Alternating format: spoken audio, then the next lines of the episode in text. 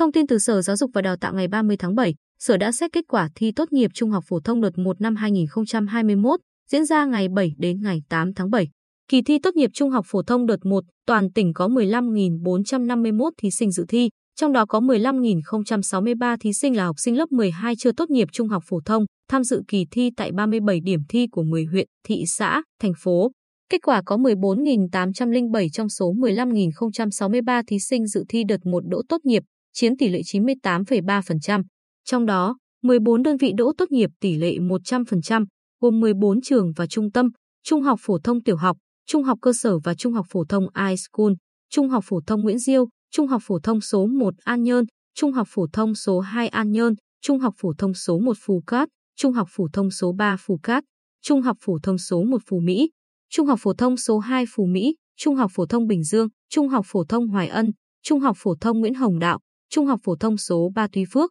Trung tâm Giáo dục Nghề nghiệp Giáo dục Thường xuyên huyện Tuy Phước và Trung tâm Giáo dục Nghề nghiệp Giáo dục Thường xuyên huyện Tây Sơn.